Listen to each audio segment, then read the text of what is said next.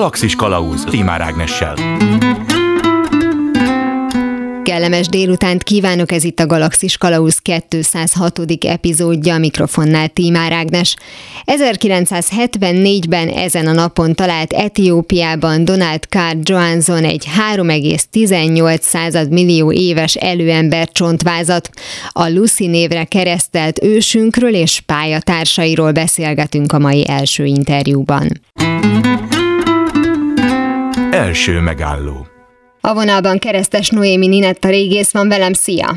Szia! Szokták mondani, hogy ősember, előember, ezek ilyen pongyola kifejezések, azt kéne mondani, hogy homo erectus, vagy mennyire voltam én ezekkel a kifejezésekkel szakszerű? Ez egy kicsit keverve van ez a, az egész kérdés. A köznyelvben igen, használni szokták az előember meg az ősember kifejezést is, de ugye már mondtad a homo erectus-t is.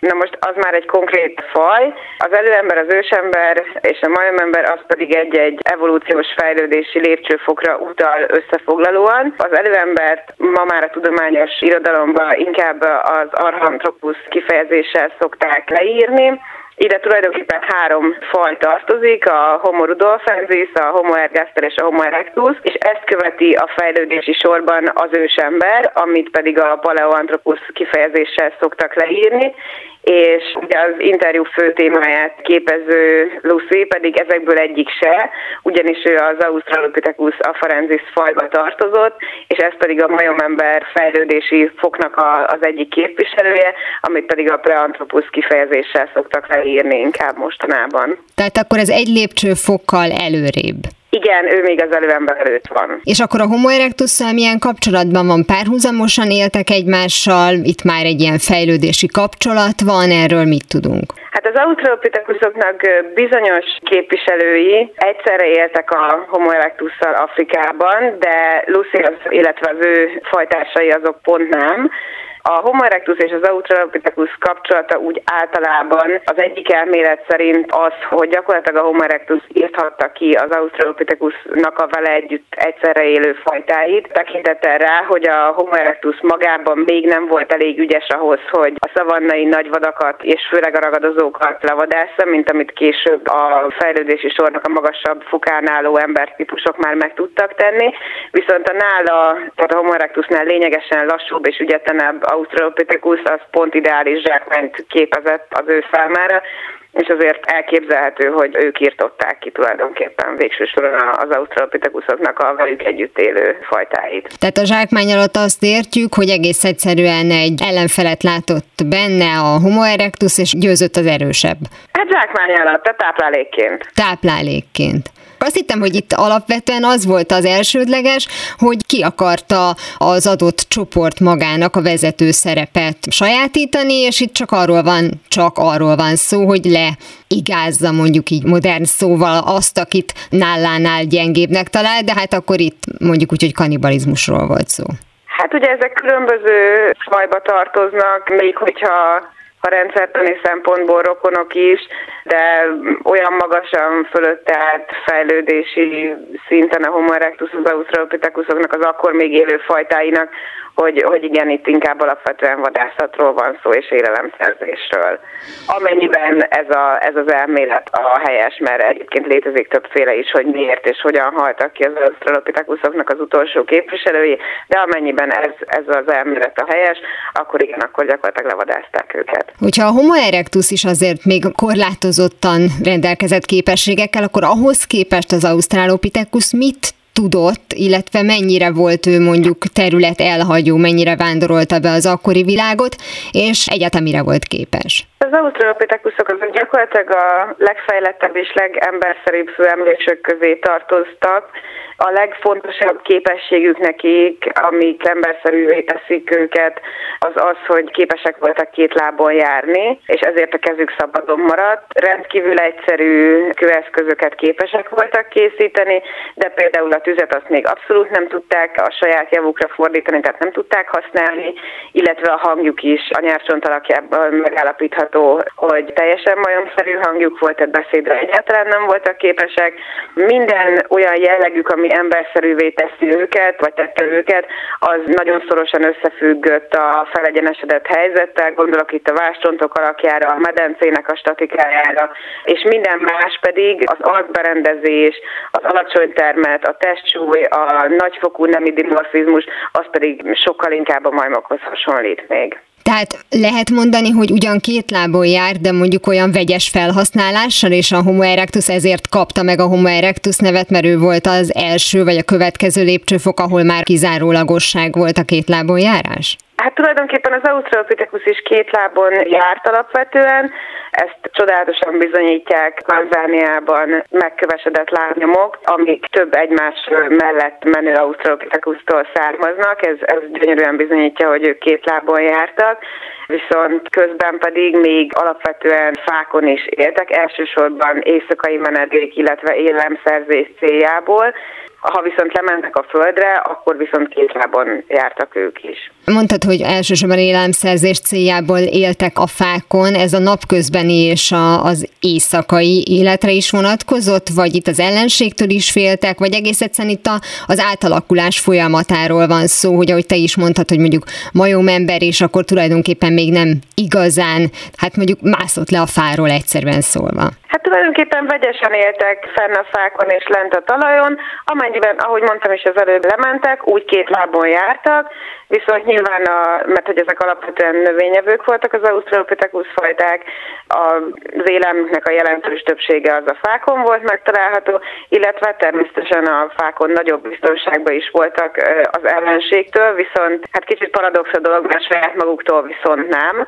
mert pontosan ennek a hogy is mondjam, átmeneti, átalakulási stádiumban lévő fizikai adottságainknak következtében a majmoknál már lényegesen ügyetlenebbek voltak a fákon, és itt igazából már elő is hozhatjuk Lucit, akinek tulajdonképpen ez a ügyetlenebb mi volt a, okozta valószínűleg a halálát is. Ami azt jelenti, hogy leesett a fáról. Igen, gyakorlatilag ezt jelenti. Ugye ő azért olyan nagyon különleges, mert gyakorlatilag a teljes csontvázának a körülbelül 40%-a megmaradt, ami nagyon soknak számít ebből az időből és ezen tökéletesen láthatóak voltak leopatológiai szempontból a gyógyulás nélküli, de a halál időpontjához közel szerzett sérüléseknek a nyomai, amiből rekonstruálni lehetett, hogy ő tulajdonképpen lezuhant, valószínűleg egy fáról, még azt is ki lehetett nagyjából számolni a vizsgálatok alapján, hogy kb. 12 méter magasságból zuhant le, és a csontokon lévő törések mellett igen valószínű, hogy nagyon súlyos belső sérüléseket is szerzett az zuhanás következtében,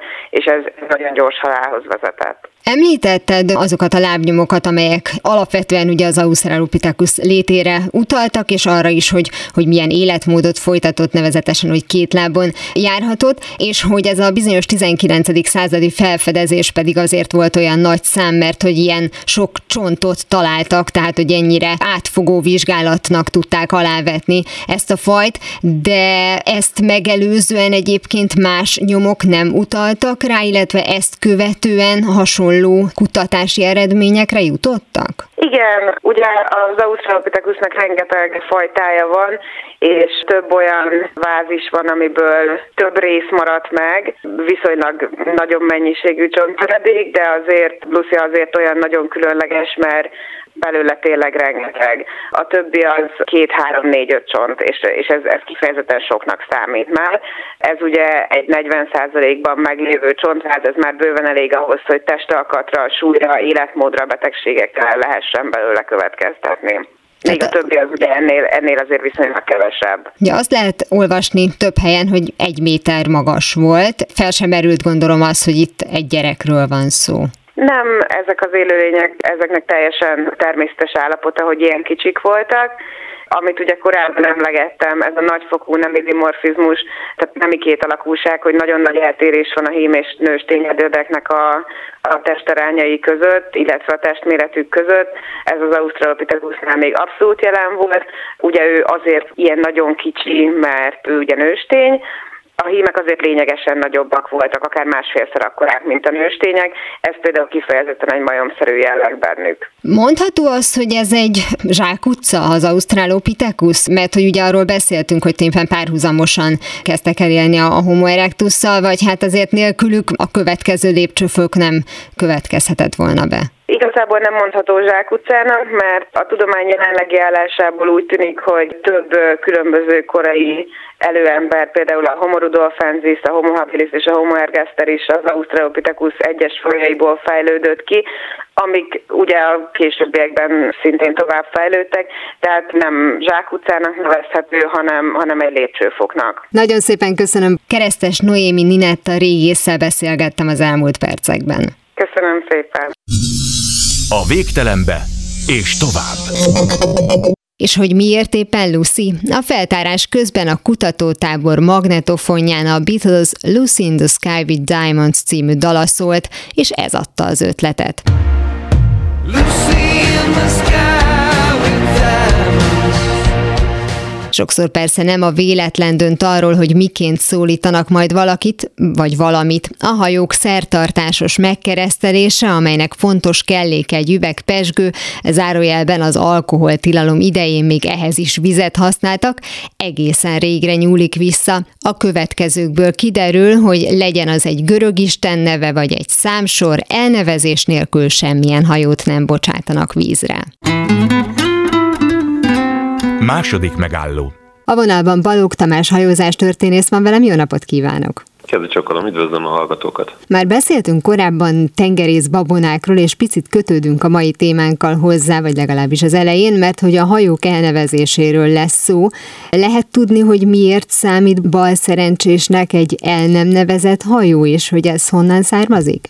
Az talán nem is akkor a baj, ha nem neveznek el egy hajót ahhoz képest, mint hogyha elnevezték és aztán megváltoztatják a nevét. Azt tekintve ugyanis, hogy egy hajót hogyan neveznek el, elneveznek -e egyáltalán, nincsenek nemzetközi szabályok. Írott szabályok semmiképpen sem. Tehát ezek kultúrkörhöz kapcsolódó és attól együtt a függő gyakorlatot tükröznek. A hajónévadás tekintete a természeti népektől kezdve a különböző babonás európai és amerikai hajóépítőkig egészen különböző gyakorlatot követett. Tehát ebben nincsen valamiféle nemzetközi megegyezés. Nincs egyáltalán. Legfőjebb a lajstromozás tekintetében most már, tehát lajstrom jelnek mindenképpen lennie kell. Ugye ezek a legkorszerűbb idők nemzetközi szabályai, ezek azonban a klasszikus névadási gyakorlattól, főleg annak az évszázadokra visszatekintő múltjától, szokásaitól nagyjából egészéből függetlenek. És akkor éppen ezért az eredetét sem tudjuk, tehát feltelten amióta hajózás történetet kutatunk, vizsgálunk, ismerünk, azóta minden hajó, ami szerepel a történetekben, annak van valamiféle neve. Hát ez egy érdekes dolog, ugyanis Európán belül egészen pontosan tudjuk, hogy mióta gyakorlat a hajók ünnepélyes névadása.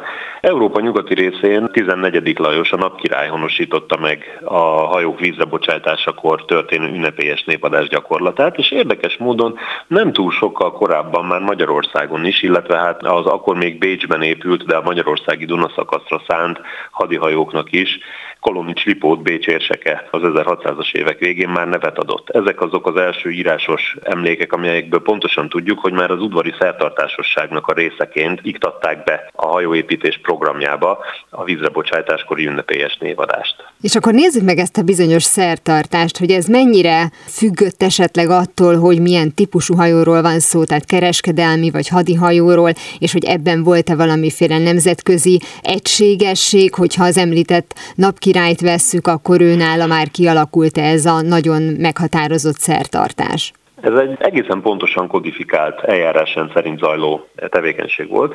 Ugye ahhoz kapcsolódott, hogy maga a hajó a parton csak bizonyos mértékig tudott elkészülni. A nagyon hosszú évszázadokon keresztül volt, aztán erre ellenpélda is, amikor már teljesen szerkezetkész és szolgálatra alkalmas állapotú hajókat bocsátottak vízre, de azért ez nagyon későn történt. Tehát a hajóépítés hosszú időszaka alatt a tipikusan jellemző az, hogy a hajó csak egy bizonyos szintig, készültségi fokig épült a szárazföldön. Ezt követően bocsátották vízre, ahol befejezték a szerelőparthoz kötött hajótest végszerelését, még mielőtt átadták volna. Tehát ennek a köztes alkalomnak, a vízre bocsátásnak volt egy olyan jelentősége, szerepe, amikor a sóján lévő hajót, ugye a parti Ferdelsíkban kialakított csúsztatópályán lévő hajót, a tengerészlelkész körüljárta, beszentelte, Isten áldását kérte a hajótestre, és egyúttal a vízrebocsátás és a lobogó felvonás után az országot képviselő hajóra, amelyik ugye saját hazájának tengerén úszó nagyköveteként fog majd szolgálatot teljesíteni. A 19. század legelejéről, 1814-ből származó leírás szerint már azt is lehet tudni, hogy a pap mellett egy fiatal hölgynek is szerepet szántak,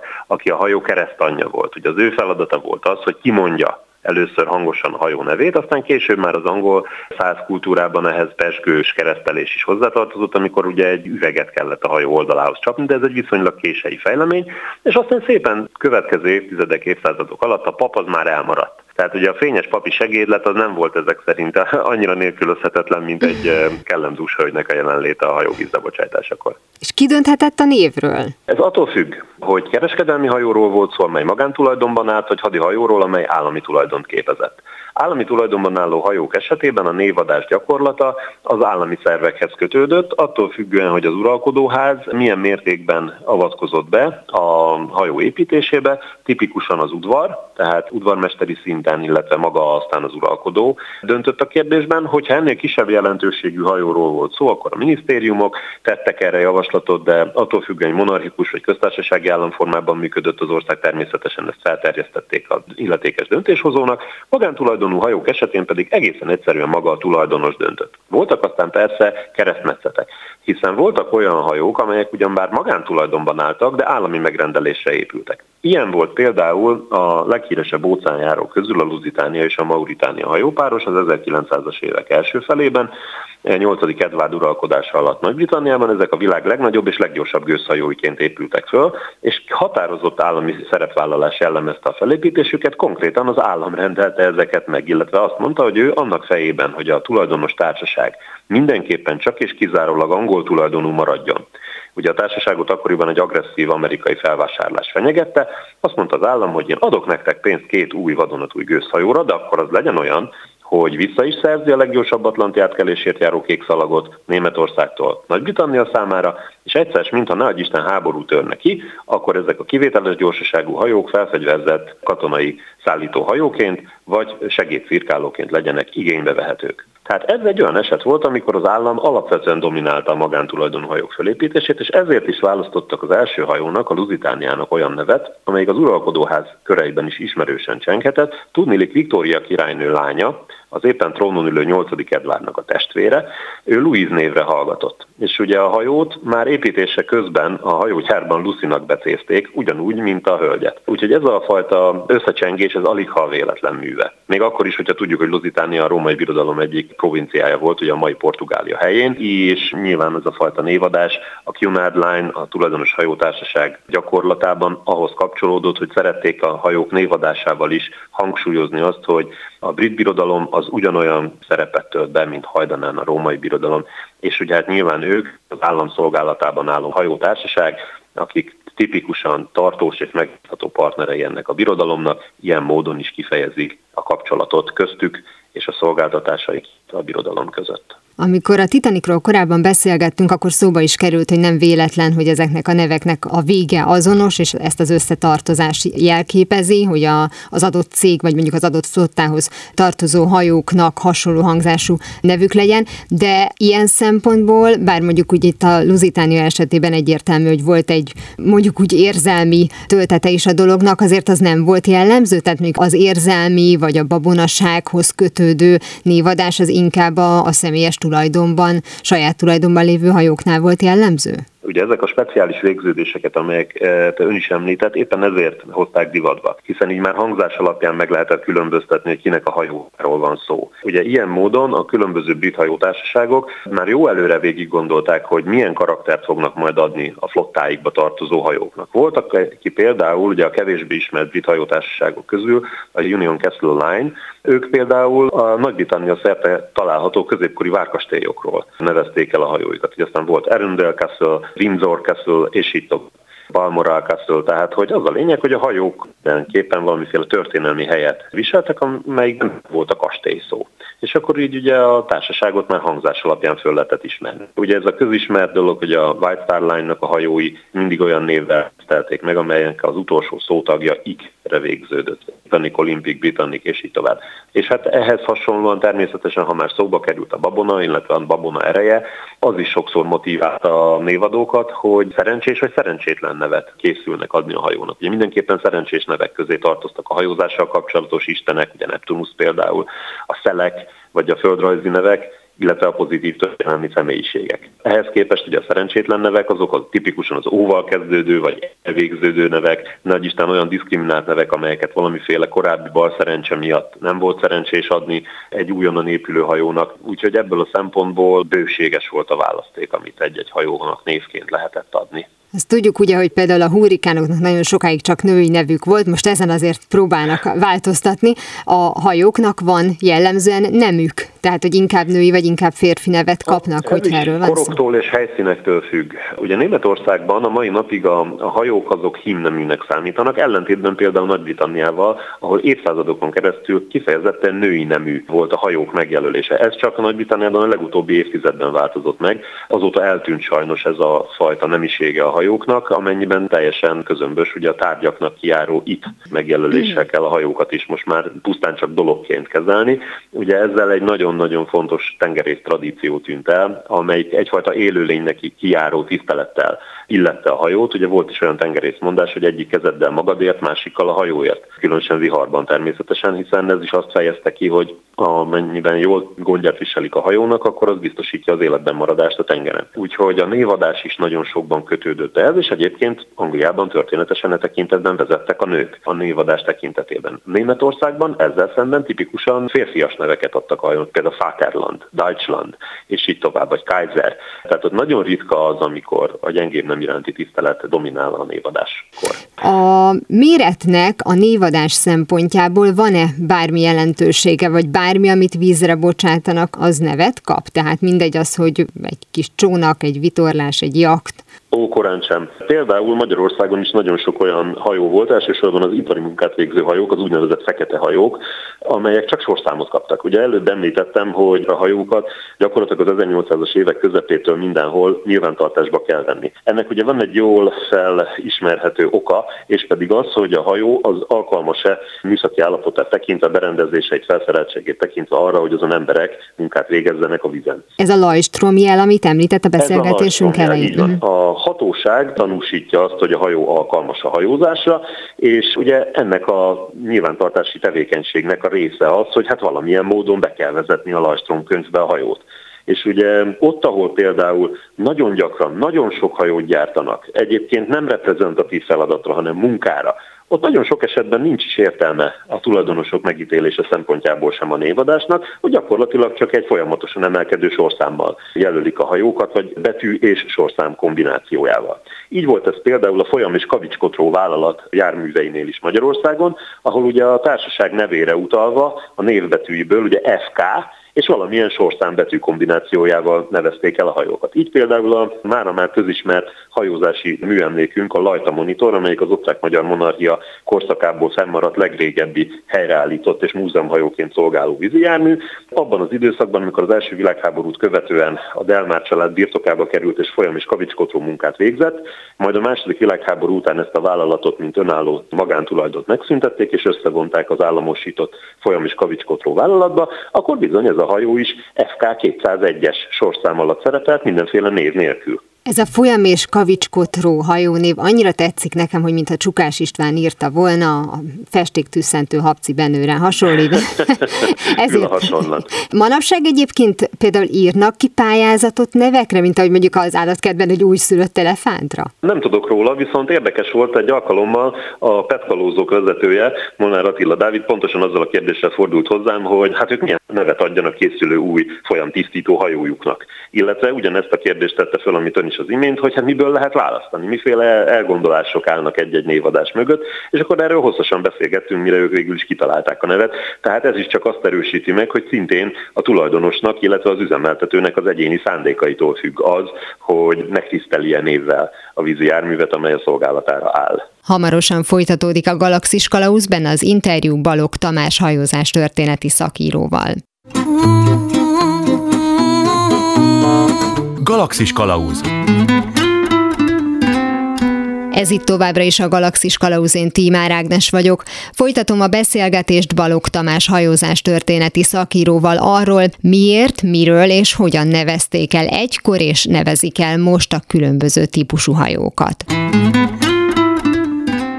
Tehát közvetettem volt szerepen évadásban, ön egyébként adott nevet már hajónak? Annak idején, amikor a lajtamonitor felújítását sikerült véghez vinni, széleskörű civil összefogással, akkor volt szerencsém annak a csapatnak a tagjaként a fedélzeten állni, amikor ezt a hajót ünnepélyesen újra keresztelte a honvédelmi miniszter felesége. Ugye ez egy nagyon érdekes dolog volt, hiszen a története során a hajó elveszítette a nevét, abban az értelemben, hogy ahogy el is mondtam ugye a korábbiakban, FK 201-es névre keresztelték. Majd amikor a magyar állam visszavásárolta azzal a célral, hogy helyreállítsa és múzeumhajóként felújítsa, akkor nyilvánvalóan gondoskodni kellett arról a ceremoniális aktusról is, amikor ebből a sorszámból végre újra Lajta Monitor lett, illetve Lajta Monitor múzeumhajó. Úgyhogy én magam nem adhattam ugyanezt, de azt kell mondani, hogy ott voltam azon a hajón, amelyet újkori névadással tiszteltek meg ilyen módon, és maga ez az élmény valóban azt hiszem, hogy az egyik kedves élményeim között lesz nyilvántartva, amíg csak élek, mert ez egy egyedi, szinte a tengeri is szokatlan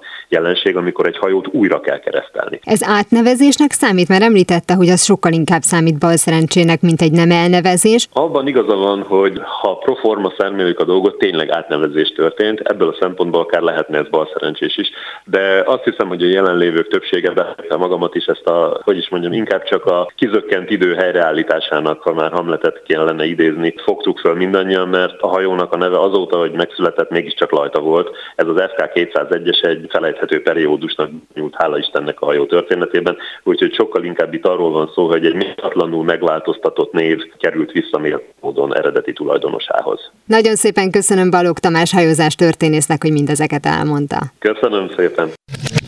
Utak? Ahová megyünk, ott nincs szükség utakra. Amint az előbbiekből kiderült, nem csak neve, még beceneve is lehet egy hajónak, mint a Lusitánia esetében a Lucy. Úgy tűnik a mai adást végig kíséri ez a női név. Azt már csak olyan mellékesen jegyzem meg, hogy 1874-ben éppen ezen a napon született Lucy Maud Montgomery kanadai írónő, akinek Anne karakterét, valamint a róla szóló és az egész világot elbűvölő sorozatot köszönhetjük. És ha már írók és szülinapok, Mark Twain is november 30-án látta meg a napvilágot 1835-ben, bár nem ezen a néven. Eredetileg Samuel Langhorne Clemensnek hívták. A Mark Twain álnevet először 1863. február 3-án használta. Az álnév egy folyami hajós szakkifejezés helyesen írva Mark II, és a mélységmérő rúdon a második vonást jelentette. Ez volt a minimális mélység a gőzös biztonságos haladásához, csak hogy kicsit visszakany kanyarodjunk korábbi hajós témánkhoz is. De maradva a neveknél nem csak az lehet fontos, hogy írunk milyen nevet választ magának, hanem az is, hogy miként nevezi el egyes karaktereit. Ezzel folytatjuk most. Harmadik megálló. A vonalban Kovács Krisztián író van velem, szia! Szia, köszöntöm a hallgatókat. Egy kicsit még maradnánk az írói neveknél, ami azért érdekes szerintem, mert a különböző korokban ennek oka volt. A legegyszerűbb, vagy a, mondjuk a legkézenfekvőbb oka, hogy például női írók gyakran férfi néven adtak ki, mert különben nem vették volna meg a, a könyveiket, elég mondjuk George Eliotra gondolni, és most is azt gondolom, de ebben kérem a te véleményedet, hogy egészen más, hogy áll az olvasó a női és a férfi írókhoz, mert azt gondolja, hogy más hogyan, más műfajban fog alkotni, hogy ha egy férfi romantikáról ír, akkor érzelmes, hogyha nő, akkor érzelgős, de lehet, hogy elfogult vagyok, és akkor mond, hogy így van. Nem, szerintem ezt tökéletesen jól látod. Azt látni azért, hogy az elmúlt mondjuk jó tíz évben megváltozni látszik azért ez a tendencia. A korábbi korokban meg nagyon egyszerű indoka volt annak, hogy miért nem tekintették a női írókat mondjuk egyenrangúnak a férfi írókkal, egész egyszerűen azért, mert az összes kritikus is férfi volt. Innentől fogva nem volt igazából annyira meglepő, hogy női írók kevesebb fókuszt kaphattak, mert a hagyomány is azt diktálta, hogy férfiak írtak ott férfiaknak, még akkor is, hogyha egyébként a régi korokban is általában a nők sokkal többször vettek könyvet a kezükbe, és ezt mai napig látjuk, hogy például a 18-45 év közötti korosztályban jóval-jóval több, majd háromszor annyi a női olvasó, mint a férfi olvasó. Azt látni egyébként, és nyilvánvalóan ez is egy kicsit egy ilyen amerikai trendnek a, hát mondjuk úgy, hogy a az a típusú lelkiismert furdalás, amit akár mondjuk a popkultúrában a nők kirekesztése okozott az elmúlt turván mondjuk 50-60 évben, az a lelkiismert furdalás az a 2010-es évek elején kezdett átfordulni, annyira, hogy például, hogyha mondjuk a fantasztikum műfajait vesszük, mint a science fiction, a fantasy vagy a thriller, akkor ott nyugodtan mondhatjuk azt, hogy az elmúlt mondjuk hát 7-8-10 évben a nők felemelkedése és tündöklése zajlik éppen, és most mindegy, mondhatjuk most ott van például Okorafor, vagy Margaret Atwood, akinek a szolgálány mesét 30 évig gyakorlatilag észre sem vette senki, addig, ameddig az HBO ki nem jött azzal a bizonyos adaptációval, mára meg, hogy 80 éves elmúlt gyakorlatilag a, világ egyik legünnepelte bírónője, és hozzáteszem, hogy lehet káros ez a típusú túlságosan politikai korrektségre törekvés, de például ebből a szempontból azért volt ennek nem csupán deficitje, hanem hozadéka is, mert fókuszba tudott állítani olyan női írókat, akik esetleg korábban nem tudtak annyira egy egyébként férfiak uralta világban érvényesülni. Mint mondjuk Szeli Rúni esetében, de mondjuk Elena Ferrante esetében, akit meg mondjuk azért hoztam föl példaként, mert abban sem lehetünk biztosak, hogy ez a neve. van szó. és, a, és az se, hogy igen, tulajdonképpen milyen nemű. Egyébként még Lőrincel László jutott eszembe, hogy ennek praktikus oka is lehet, hogyha különböző néven, anélkül, hogy titokban tartaná, adja ki a különböző típusú műveit, mert egy eligazodási pont az olvasónak, hogy tudja, hogy mit fog olvasni. Ez a lényegi dolog egyébként, amit mondasz a különböző névválasztásokban. Ez Stephen King egy nagyon jó példa, aki ugye négy vagy öt regényt jelentetett meg Richard Batchman álnéven, egészen 1984-ig, ameddig egy lelkes rajongó tulajdonképpen irodalom történeti elméleti kutatásokra alapozva a két stílusban nem vett észre olyan egyezőséget, amiből ő azt gondolta, hogy lehetséges, hogy itt az álnév mögött az egyébként soha a nyilvánosságot meg nem jelent Richard Batchman, az valójában Stephen King. Ugye az ő esetében nagyon egyszerű oka volt ennek, a kiadója azt mondta neki, hogy évi egy regényt hajlandó megjelentetni tőle. King viszont el is mondta számos interjúban, hogy ő rögeszmésen írt, tehát ő minden egyes nap leül, azt hiszem, hogy a születésnapját is talán a karácsonyt kivéve, és ír, emiatt nyilvánvalóan olyan elképesztő mennyiséget tud termelni, amit más írók nem feltétlenül tudnak követni, viszont a kiadója sem szerette volna ezt, ezért találta ki ezt az irodalmi altelegót a Richard Batchman. Itt hasonló stílusokról és hasonló műfajokról van szó, de ugye az igazi ok, amit említettél is, hogy ha valaki meg akarja próbálni magát mondjuk egy más műfajban, akkor nyilvánvalóan nem jó dolog az olvasókat megtéveszteni, mert hogy ez csúnya szó is az a megtéveszt, de ez az olvasók számára sok szempontból egyébként így jön le, hiszen azt tudjuk, hogy bizonyos írók köré olyan márka vagy brand képes kiépülni, amik annyira bebetonozzák az ő nevüket egy adott stílusba és egy adott műfajba, amiből gyakorlatilag onnantól nagyon-nagyon nehéz kilépni. És egyébként egy nagyon jó példa erre Agatha Christie, aki ugye Mary Westmacott néven azt hiszem, hogy öt vagy hat romantikus regényt is írt, mert ő ki akarta magát próbálni ebben is, de nyilvánvalóan a kiadója, aki évi két könyvet vett tőle, és adta el borzalmas példányszámokba, nem fogja azt mondani, hogy akkor a, a jól fogyó és, és jól termelő Poirot és Miss Marple történetek helyett, akkor most nézzünk meg egy kicsit érzelgősebb, romantikus történetet. Tehát így azáltal, hogy neki volt egy másik neve, nagyon könnyen lehetett a két műfajt választani egymásról. És aztán nyilván, amikor az olvasók széles rétegéhez eljutott például az, hogy mondjuk Richard Batchman egyenlő Stephen king akkor azok a könyvek, amik, amik a rendcsinálók, a menekülő ember, amik megjelentek az ő neve alatt, 20 ezer példányról pár hónap alatt 200 ezer példányban keltek el. Tehát nyilván ez már onnantól fogva egy, egy üzleti húzás is, hogy megtörténik az a bizonyos nagy leleplezés. Hm. Most beugrott hirtelen az, hogy Román Gári is ugye Emilázsár néven írt, és ott azért nem érzünk akkor a különbséget, hogy ő feltétlenül különböző személyiségként akarta volna ezeket megírni és kiadni. Erre szerintem egy nagyon jó másik példa lehet Boris Vian, aki, uh-huh. akinek szintén egyébként a, a, az álnevén írott könyvei nem térnek el sem hangulatukban, sem témaválasztásukban gyökeresen a saját néven írt sztoriktól. Szerintem egyébként itt ez az írónak a saját belátása, és ha beszélhetünk írói szabadságról, akkor ez például az írói szabadságnak a része, hogy én a saját adott regényemet egyébként milyen műfajba akarom sorolni, és azt milyen név alatt akarom megjelentetni. Még maradva az írói neveknél, aztán áttérünk a, a fiktív nevekre, hogy nagyon sok esetben egyértelműen önéletrajzi ihletésű, több, mint ihletésű, hanem szinte önéletrajzi írásokkal találkozunk, ahol szándékosan nevet változtat az író. Erről neked mi a véleményed? Ez az írói szabadságot biztosítja, valamennyire távolságot akar tartani, vagy egy picit akár mondjuk álságos is a dolog, tehát ez elvárható, elvárandó? Én szerintem ez egy puszta kis aprócska játék, tehát hogyha valaki mondjuk megnézi Philip Rothnak az amerikai trilógiáját, Ugye ott gyakorlatilag Nathan Zuckerman az ő irodalmi alteregója, aki írja ezeket, vagy elmeséli ezeknek az embereknek a, a fiktív történetét, de mindenki pontosan tudja, aki elolvasott egy Wikipedia szócikket Philip Rothról, hogy ez mind az ő életéről szól egészen tű pontosan. Tehát alapvetően két típusú olvasó létezik.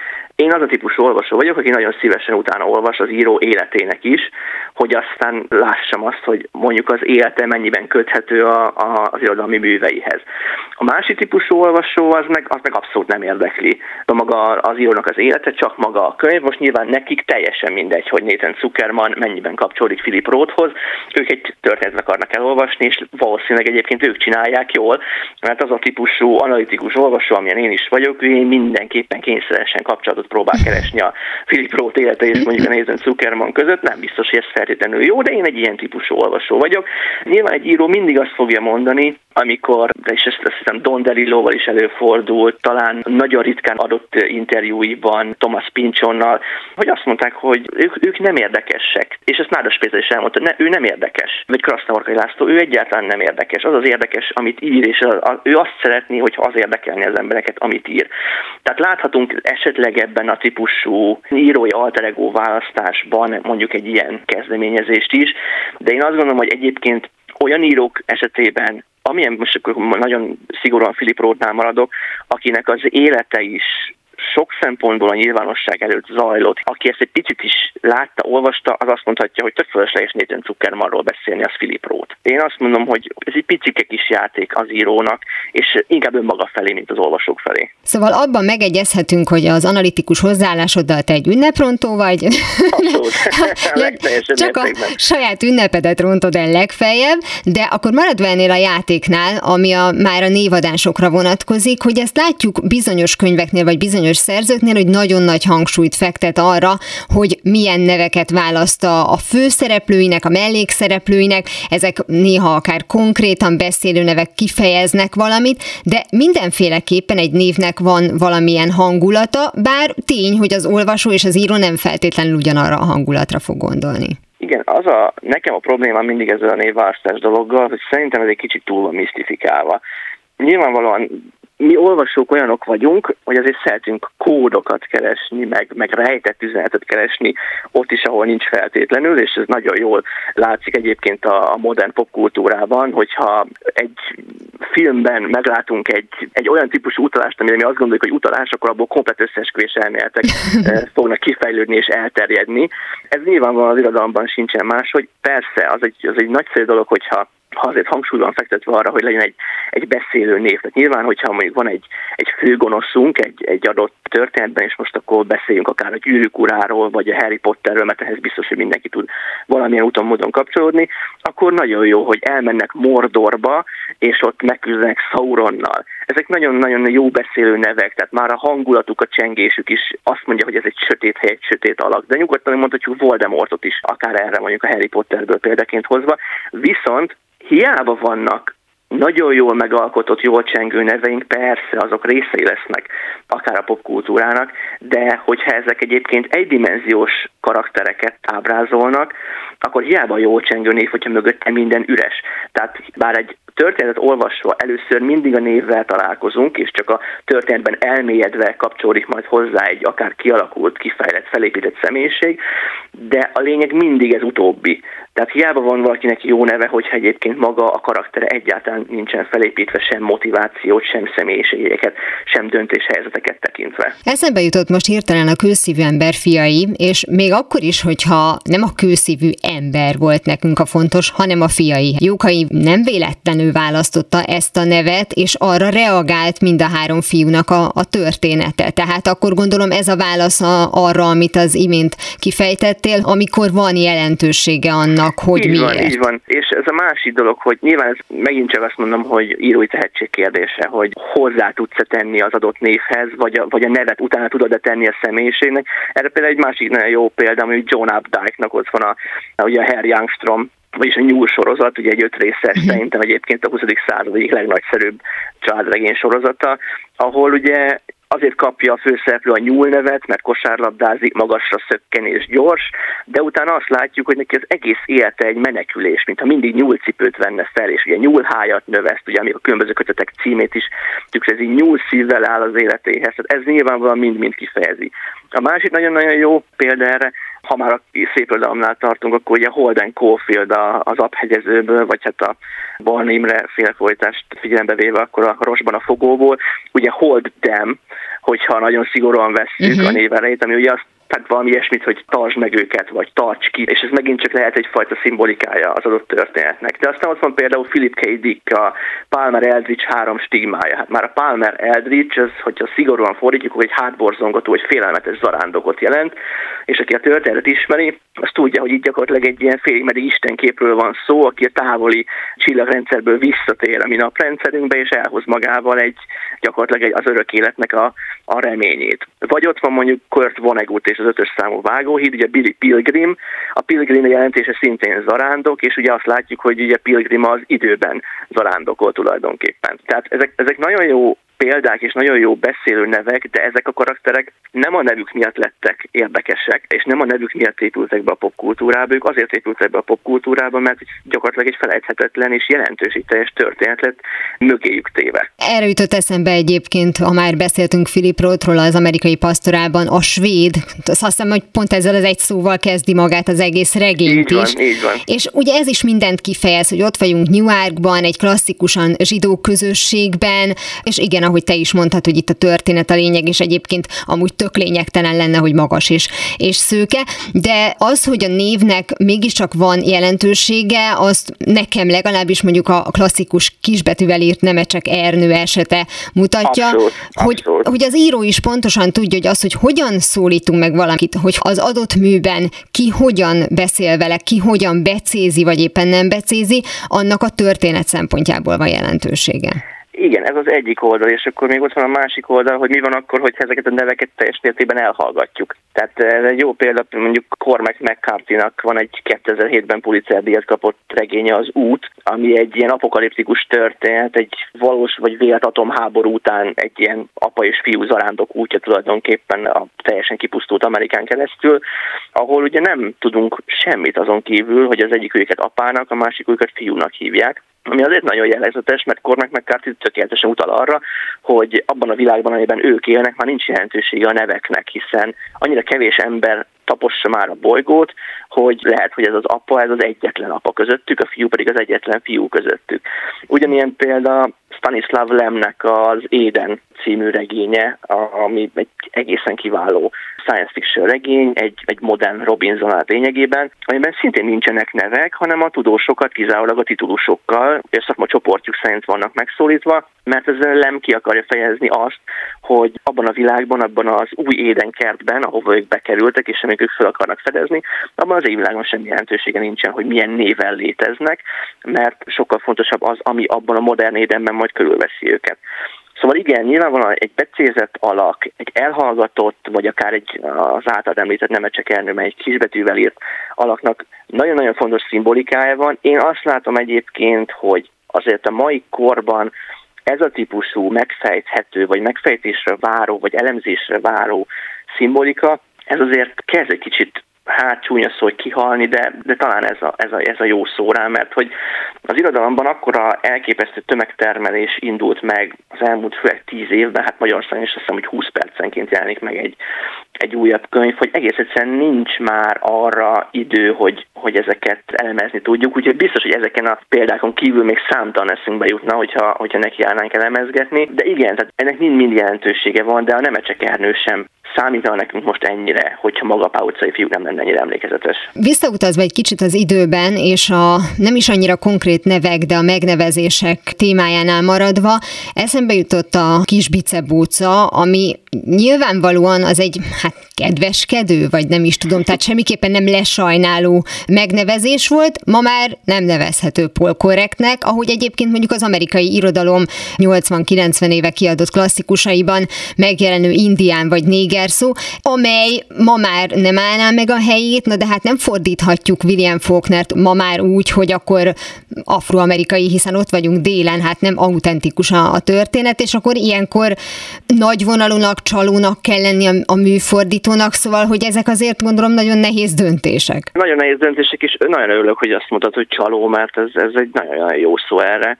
Nagyon veszélyes terepen járunk most egyébként ezzel a kérdéssel, viszont azt, azt azért el kell mondani, hogy nekem ez azért szomorú, mert főleg az amerikai kiadók, és ezt a Dean Kuntzal csináltam egyszer egy interjút, és ezt nagyon jól megfogalmazta, hogy nemes egyszerűséggel az amerikai kiadók hülyének nézik a, az olvasókat. És ezt egy kicsit még ennél csúnyában fogalmazta meg, most egy picit próbáltam azért tompítani rajta, de a lényeg az, hogy amikor az Elfújta a szél című film elé be kell tenni egy 5 perces monológot arról, hogy a néger kifejezést miért használják ebben, az nekem azért szomorú, mert ezáltal hülyének nézzük ott ilyen esetben a nézőt, vagy mondjuk, hogyha a ne bántsátok a fekete rigótban nem hangozhat el az a szó, hogy néger, úgyhogy az egy 1950, hát most egyben, kettőben, most nem fogok pontosat mondani, amikor ezt nyilvánvalóan a mindennapi életben, a közbeszédben használták.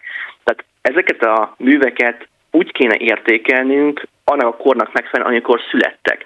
Abban a korban így beszéltek. Az elfújta a szél idejében létezett a rabszolgasság. A rabszolgákkal így bántak. Tehát, hogy azzal, hogy ezeket tompítani akarjuk, szerintem pont egy kicsit visszás hatást váltunk ki, mert olyan, mintha a puszta bűntudatunkból fakadóan akarnánk a történelmet megmásítani, vagy a régi korok bűneit felülírni. Mhm. Azokat nem lehet felülírni, és az a baj, hogy amikor nem feltételezzük az olvasóról, vagy éppen a mozinézőről, hogy ő képes fölfogni azt, hogy az elfújt a szél egy 80, több mint 80 éves film, és egy 150 évvel ezelőtti korban játszódik, akkor én véleményem szerint ezzel lekicsinyeljük az olvasót, és ahogy Dean is fogalmazott, hülyének nézzük. Az olvasónak nem mindig kell plusz segítség. Tehát, hogy ez, ez megint egy nagyon fontos téma, hogy, hogy hogyan adagolunk információt, hogyan magyarázunk egy irodalmi műben. Szerintem ez egy borzalmas félre értelmezés, és ezt nem hiába mondja ez számos kortárs, akár magyar író is, hogy igenis bízzunk már meg az olvasóban. El fog jutni az olvasóhoz az üzenet, fel fogja fogni az olvasó, mert hogyha nem lenne alkalmas rá, valószínűleg le sem vette volna azt a könyvet az adott könyves polcról. Muszáj benne megbízni. Nyilvánvalóan lehet, hogy nem mindig találunk bele, de muszáj megbízni az olvasóban, és szerintem ezért tűnik jóval nagyobb bűnnek ez a típusú olykor teljesen fölösleges politikai korrektségre törekvés. Kovács Krisztián írónak nagyon szépen köszönöm, hogy beszélgetett velem erről. Köszönöm szépen én is. 42. Mihez tudjátok, hogy mi a kérdés, érteni fogjátok a választ is. Nem beszélve azokról az írókról, akiket gyerekkorunkban feltétlenül magyarnak hittünk, hiszen mégis milyen származású lehetett volna Verne Gyula és Vilde Oszkár. Manapság természetesen a külföldi író saját vagy választott, de ami a lényeges, nem magyarított névvel szerepel könyve borítóján. De ha azt gondolnánk, hogy a magyar hangzásúvá tétel volt a legfurább megoldás, akkor I. Soltész Katalin a tulajdonnevek fordíthatóságáról című tanulmánya Bibliából megtudhatjuk, hogy egykor ennél is messzebbre mentek. Van olyan régi magyar plakát, amelyen William Shakespeare neve lándzsarázó Vilmosként szerepel. Mára ennyi volt a Galaxis Kalauz, jövő héten ugyanekkor találkozunk, hamarosan archívumunkból visszahallgathatják a mai adást is, valamint most már podcast formában is elérhető a műsor. A Rádió és a Galaxis Kalauz Facebook oldalán további érdekességeket találnak, illetve ha még nem tették, iratkozzanak fel YouTube csatornánkra. Köszöni a figyelmüket a szerkesztő műsorvezető Tímár Ágnes. Viszont hallásra! Viszlát, és kösz a halakat! Ez volt a Galaxis Kalauz. Timár Ágnes műsorát hallották.